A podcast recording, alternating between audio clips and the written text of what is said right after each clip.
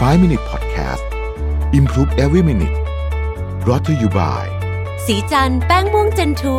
คุมมันนานสิบสองชั่วโมงปกป้องผิวจาก พี เอ็ม สองจุดห้า อัปเกรดเพื่อผู้หญิงทุกลุคสวัสดีครับไฟว์ มินิท นะครับคุณอยู่กับรวิทย์ หาญอุตสาหะครับมีหนังสือเล่มหนึ่งชื่อ Overwhelm Work Love and Play When No One Has The Time นะฮะคือชีวิตแบบว่าของมนุษย์ยุคใหม่เนี่ยนะครับเขาเขาพูดถึงว่าโอ้โหมันแบบมันมีเรื่องต้องทำเยอะมากนะจนแบบเหมือนแบบคำว่า Overwhelm ถ้าแปลเป็นเป็นภาษาไทยก็จะบอกว่าแบบเยอะจนรับมือไม่ไหวน่าจะเป็นประมาณนั้นนะครับหนังสือเล่มนี้เนี่ยเขียนโดย Bridget Schultz นะครับได้บันทึกหัวข้องานวิจัยนะครับซึ่งเขาก็ไปมีงานวิจัยเยอะมากนะเขาอ้างอิงงานวิจัยเยอะมากเลยเขาบอกว่าคนที่อยู่ในภาคการทำงานของสหรัฐเนี่ยนะครับรู้สึกว่าตัวเองเนี่ยติดอยู่ในบ่วงของความเหนื่อยล้าและการทำงานหนักเกินไปทั้งที่บ้านและที่ทำงานนะฮะคนทำงานจำนวนสองในสามมักรู้สึกว่ามีเวลาไม่มากพอที่จะทำงานให้เสร็จ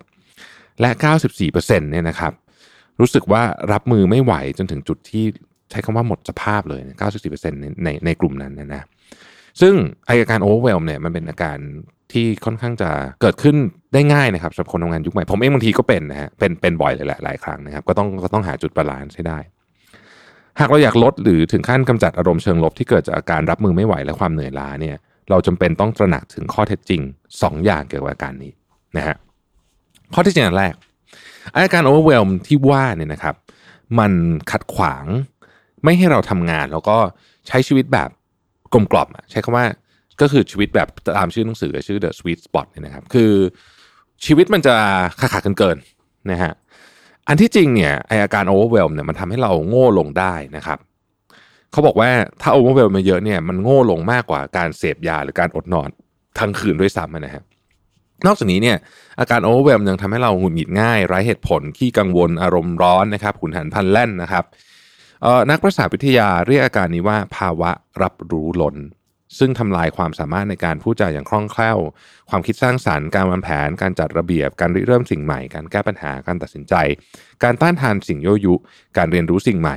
การจดจำข้อมูลทางสังคมที่สำคัญนะครับการควบคุมอารมณ์พวกนี้ก็คือโดยพื้นฐานแล้วมันทำลายความสามารถในการทำทุกสิ่งที่เราจำเป็นจะต้องทำในวันนั้นๆนะครับ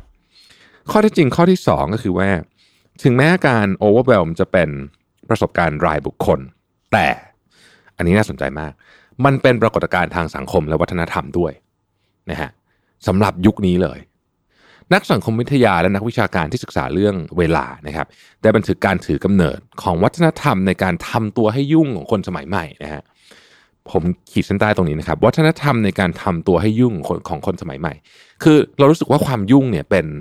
ถ้าเป็นภาษาอังกฤษคือ badge of honor เป็นแบบเหรียญกล้าหาญอะไรสักอย่างหนึ่งเนี่ยนะฮะมีคนจำนวนมากแล้วกันรู้สึกแบบนี้นะฮะอาจจะไม่ใช่ทุกคนนะครับซึ่งเปิดให้เห็นว่าผู้คนมักคิดว่าความยุ่งนำพาไปซึ่งสถานะว่าเราเป็นคนสำคัญหรือว่ามีอำนาจด้วยซ้ำนะครับในขณะที่คนที่ว่างหรือบางทีเขาเขาแค่จัดเวลาได้นะฮะคือเขาว่างที่จะหาเวลาพักผ่อนเนี่ยเป็นพวกคนที่ขี้เกียจนะฮะชีวิตไร้ความหมายและไม่มีความหมายไม่ไม่ไม่มีความสำคัญใดๆนะครับซึ่งต้องบอกว่ามันไม่ใช่แบบนั้นนะคือคนที่เขาจัดเวลาได้เขาอาจจะดูเหมือนว่างแต่จริงๆแล้วเขาทำงานได้เยอะกว่าคนที่ยุ่งเนี่ยก็มีอยู่จำนวนมากวัฒนธรรมแบบนี้เนี่ยแพร่หลายและเป็นอันตรายเสียจนไม่อาจหาคำบรรยายได้นะครับผู้เขียนหนังสือบอกไว้ว่าอย่างนั้นนะฮะความยุ่งกลายเป็นตัวบ่งชี้สถานะทางสังคมไปโดยปริยายและเนื่องจากเราเป็นสัตว์สังคมเราต้องพยายามทำตามเพื่อนรอบตัวนะครับเราจึงบางทีเนี่ยรับรู้หรือว่าดึงเอาไอ้ความเชื่อว่าความยุ่งเจ๋งเนี่ยนะฮะเข้ามาด้วยนะครับมนุษย์ถูกปลูกฝังให้ทำตามคนอื่นในสังคมแม้จะรู้ในระดับหนึ่งว่าสังคมกำลังพาเราไปผิดทางก็ตามนะครับสมมุติว่านักวิจัยนำกระดาษที่มีเส้นตรงสองเส้นมาให้ดูโดยเห็นได้ชัดว่าเส้นหนึ่งสั้นกว่าอีกเส้นหนึ่งจากนั้นถามว่าเส้นไหนยาวกว่ากันแน่นอนว่าหากเราเป็นผู้ตอบคำถามคนเดียวเราจะชี้ได้เลยว่าเส้นไหนเนี่ยยาวกว่าอีกเส้นไหนแต่ถ้าหากเราอยู่ในกลุ่มที่ทุกคนพากันตอบว่าเส้นที่สั้นกว่านั้นยาวกว่าพูดง่ายคือมีหน้าม้าในกลุ่มเดียวกับเราอะแล้วทุกคนตอบอีกอันหนึ่งหมดเลยเราแม้จะคิดว่าคำตอบนั้นผิดบางครั้งเนี่ยนะครับเราจะตอบตามกลุ่มไปด้วยนะซึ่งการทดลองนี้เป็นการทดลองที่โด่งดังมากแล้วก็มันก็เป็นแบบนี้จริงๆนะฮะคือคนที่ตอบตามกลุ่มเยอะกว่าว่างั้นเถอะนะครับประเด็นที่สำคัญก็คือว่าเมื่อสังคมเชื่อว่าความยุ่งทำให้คนมีฐานะสูงกว่าเนี่ยฝูงชนในสังคมนั้นก็จะนำเราไปผิดทางนะครับ จริงๆแล้วความยุ่งอย่างที่เราทราบกันดีว่ามันไม่ใช่เครื่องหมายที่บ่งบอกถึงความฉลาดความสำคัญหรือว่าความสำเร็จเลยความจริงหากพูดอย่างสุดโต่งแล้วเนี่ยความยุ่งจะมีแนวโน้มเป็นตัวบ่งชี้ถึงการทำตามกันความไร้อำนาจหรือความกลัวซะด้วยซ้ำบ่อยครั้งที่เราทำงานจนดึกเพราะว่ากลัวตกงานเพราะรู้สึกว่าทุกคนอยู่ออฟฟิศเราแต่ต้องอยู่นะครับถ้าบางคนมีลูกนะก็บอกจัดตารางให้ลูกทำกิจกรรมเสริมสารพัดเพราะกลัวลูกไม่มีความเชี่ยวชาญหรือว่าความฉลาดหรือว่าความโดดเด่นทางด้านกีฬาหรือดนตรีนะครับที่จำเป็นเพื่อเราคิดว่าลูกควรจะต้องมีนะแบบนี้เป็นต้นนะครับเราอาจจะเป็นผู้ปกครองที่จอมจู้จี้ทุ่มเทเวลาและพลังงานสุดตัวเพราะกลัวลูกอยู่ในอันดับท้ายๆของห้องหรือเป็นคนที่ไม่มีอะไรพิเศษแต่เราไม่ค่อยกลัวว่าลูกจะรู้สึกไม่สบายใจเบื่อหรือผิดหวังจากกิจกรรมที่เยอะเกินไปเหล่านั้นนะครับผู้เขียนบอกว่าเหตุผลที่อธิบายเรื่องทั้งหมดนี้เพราะอยากจะบอกว่าการบรรเทาอาการ Overwhelm ในชีวิตอาจหมายถึงการออกห่างจากฝูงชนบ้างซึ่ง